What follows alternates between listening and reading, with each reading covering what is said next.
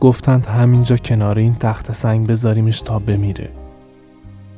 گفتند زیاد دوام نمیاره، تا هنوز شب نرسیده خودش میمیره.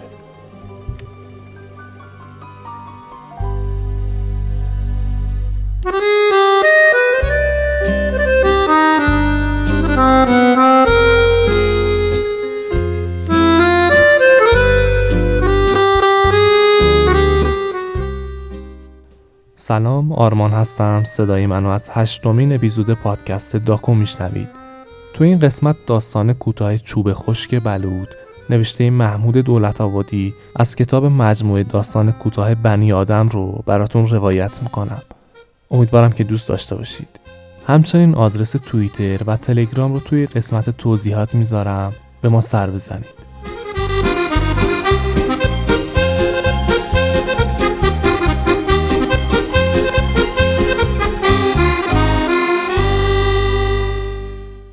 گفتن همینجا کنار این تخت سنگ بذاریمش تا بمیره.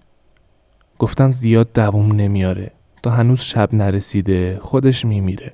گفتن مگه نمیبینی نور از چشماش رفته، همین که رمق به زانواش نمونده. گفتن دست که بذاری روی دستاش ملتفت میشه که چیزی به آخرش نمونده. کسی گفت بالاخره بیارمش پایین از روی بار یا بذارم باشه تا همونجا بمیره. گفتم بیارش پایین، چقدر بکشونیمش با خودمون. به جاش میتونیم چهار تا بره بزغالی تازه زار رو ببندیم و بذاریمشون روی بار. هنوز راه زیادی در پیش داریم، باید که از قره رود هم گذر کنیم. گفتند و بعد از اون از گدار الله اکبر هم. کسی گفت یه وقت دیدی در میانگاه رودخانه مرد و کله پا افتاد توی آب رود و شتاب اون بردش. گفتن این که خیلی اتفاق بدیه. اون وقت همه محله حرف در میارن که ما پدرمون رو انداختیم توی آب تا ببرش. این سنت نبوده هرگز که زنده مرده کسی رو بدن آب ببره. پسرکی که اسمش تکه بود و نمیتونست حرف بزنه و نواده پیرمرد بود، توی دل خودش گفت کاش این بود سنت که پیری رو به جریان آب رود بدن و اون رو با خودش ببره به طرف دریا. اما کسی حرف دل اون رو نشنید. پدر و عموهاش دور بار قاطری که واداشته شده بود کنار تخت سنگ سیاه این پا و اون پا میکردن و بحث میکردن که با پدرشون چیکار کنن. عموی جوانتر به دورترها نگاه کرد و گفت که پدرشون همیشه در فصل کوچ به چکاد برفو نگاه میکرده و قله پوشیده از برفو نشون داد و گفت راه چندانی نمونده تا کمرگاه اون چکاد. عموی بزرگتر گفت پیر بابا برای اون به چکاد برفو نگاه میکرده که جوونیاش با گرگ‌هایی توی اونجا جدال کرده بود. اونجا براش یاد قدرتش بوده. اینو همه طایفه میدونن. پدر پسرک خاموش گفت ما حالا از این فرصت ها نداریم. بارو بونه ها دارن دور میشن و رمه هم از نظر افتاده. گوسفند که معطل نمیمونه. بیارش پایین از روی بار تا همینجا کنار تخت سنگ بذاریمش. عموی میانی گفت نمیتونیم جایی بذاریمش که نتونه دور شدن ما رو ببینه. دیگه همه چیز که نباید از یادمون رفته باشه. چشمای پیر باید دنبال مال و پشت و پیسراش باشه وقتی داره میمیره. حالا هم یکی به دوه و خودش رو برسونه به مال و دمی نگهش داره تا از نظر نیافتاده. دیگه اون که باید پیر بابا رو روی بلندترین جایی ممکن بذاریمش، نه در پناه تخت سنگ. چی شده که اینا از یادتون رفته؟ پسرک خاموش در دلش گفت آفرین به تو عموی خوب که اقلن قدری برای پدرت قائلی. اما هیچ کس حرف اونو نشنید. پدر پسرک گفت این که ازا گرفتن نداره، میذاریمش بالای تخت سنگ. از بالای این تخت سنگ هم میتونه رفتن ما و دور شدن رمه و مال رو ببینه. فکر زنا و بچه ها هم باش، همچنین فکر بره و بزغال های نوزا. تا ماه در بیا رسیدیم لب رودخونه و باید مال و رمه و خانوما رو به سلامت بگذرونیم از رود. چه معلوم که جریان آب شتاب نگیره، برفای چکاد دارن آب میشن. عموی جوانتر به چکاد برفو نگاه کرد و گفت کاش میشد تا پای اون چکاد ببریمش. اونجا رو خیلی دوست داشت. پسرک با خودش گفت سپید هم هست اونجا. اینجا دمی دیگه پر از سیاهی میشه. اما کسی نمیدونست او با خودش چی میگه.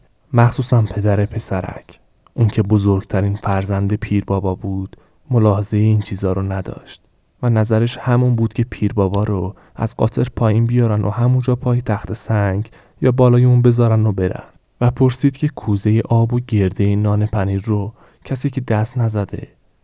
گفتن کوزه تا نیمه آب داره و گرده نان خیلی خوش شده. او غر زد که مگه مردن هم این همه معطلی داره؟ حالا سه شب و سه روزه که روی بار نشسته، نه میخوره و نه مینوشه، همه را گرنگ خودش کرده. پیادش کن دیگه تا برسیم چکاد برفو، ممکنه مرده باشه. مردش رو برسونیم به چکاد که چی؟ همینجا طوری جاش میدیم که روش به چکاد باشه. پیادش کن. اون که سینه به گردن قاطر داده بود نگاه کرد به دیگر برادرها و انگار میپرسید که این کار رو انجام بده یا نه. این بود که برادر بزرگتر، یعنی پدر همون پسرک خاموش، به یکایی که اونا براق شد، که یعنی نه مگه بعد از مرگ پیر او بزرگ طایفه است و دیگرون باید به حرف او نظر او باشن. چرا؟ برادرها که از او کوچکتر بودن سرشون رو پایین انداختن و توی این حالت بود که پسرک خاموش رو دیدن پنجه در کاکل سگش فرو برده و اونم سرش پایینه. پس یه لحظه سکوت حاکم شد و توی اون سکوت فقط چشمان سگ به بزرگترین فرزند پیر نگاه می‌کردن.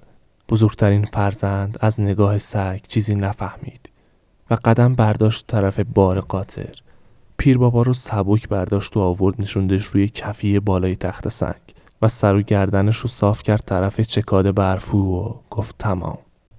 برادری که تا به حال سینه به گردن قاطر ایستاده و خاموش بود، گلوی کوزه دست شکسته و گرده نان خشک از خورجین در آورد و قدم برداشت طرف پدر. اونا رو مقابل روی او توی دسترس گذاشت. به برادران نگاه کرد و شرم کرد زانو بزنه و پیشونی پیر رو ببوسه.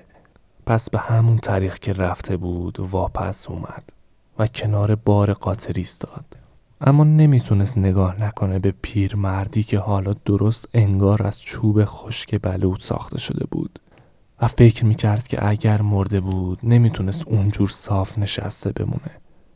اون هم بعد از سه شب و سه روز که هیچ قوتی به وجودش نرسیده. و برادر جوانتر نمیتونست باور کنه که چشمای پیر بابا هنوزم بتونه چکاد سپید رو از این فاصله ببینه. برادر میانی هیچی نمیگفت و دلش میخواست راهی پیدا کنه که از اون تنگنا بتونه برهه. اما برادر دیگر، اون که تا حالا هیچ حرفی نزده و هیچ حرکتی نکرده بود، گفت که سردش میشه پیر. باید به فکر شولایی هم میبودیم براش. برادر بزرگتر، یعنی پدر همون پسرک خاموش، نگاهش نکرد تا به او بفهمونه بار پیری که بناس بمیره باید سبک باشه. خیلی سبک. سبک سبک. خود پیر جا میموند از مال و طایفه با مرگ و گفت حالا بریم. خدا نگهدار پیر بابا.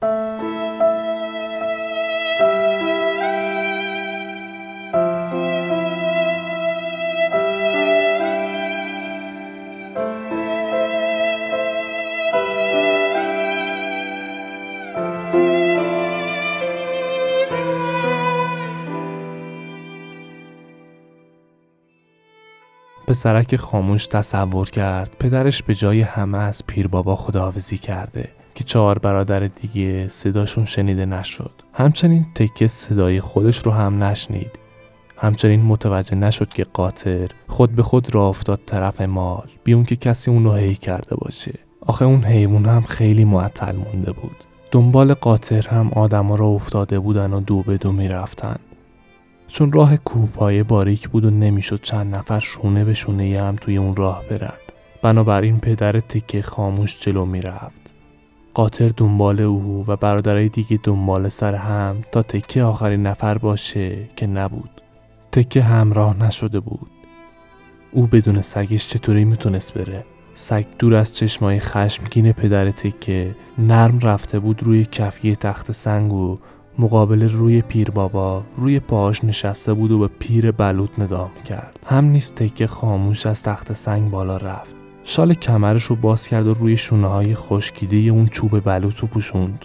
تکه میدونست کلاغ‌ها سحر خیزن و گرگا نیمه شب میرسن، پس توی دلش آرزو میکرد که پیر بابا تا سگش و او اونجا هستن، درست همزمان با اومدن ماه، هنگامی که خواهد تابید بر سپیدی چکاد، بمیره. گرچه یقین داشت که چشمای پیر مرد توان دیدن بازتاب مهتاب بر چکاد رو ندارن. اونا پنج نفر بودن، پنج برادر و یک قاطر که در کوره راه کوهستانی پیش می رفتن. در فاصله نه چندان دورتر به سرک خاموش بود که با سگش همون راه رو می پیمود. اما اگر از بلندی های چکاد برفو مینگریستی می دیدی مرد سال خورده ای رو که در پرتوی مهتاب با پاهای چوبیش به دشواری لابلای خرسنگ ها رو گذر می کنه با یک چوب دست کج که یک سر اون روی شونه پسرک خاموش قرار داره و فکر می کردی پسرک تکه لابد فکر می کرد تا چکاد برفو رای نمونده و می دونست که هیچ کس صدای فکر اونو نمی شنوه.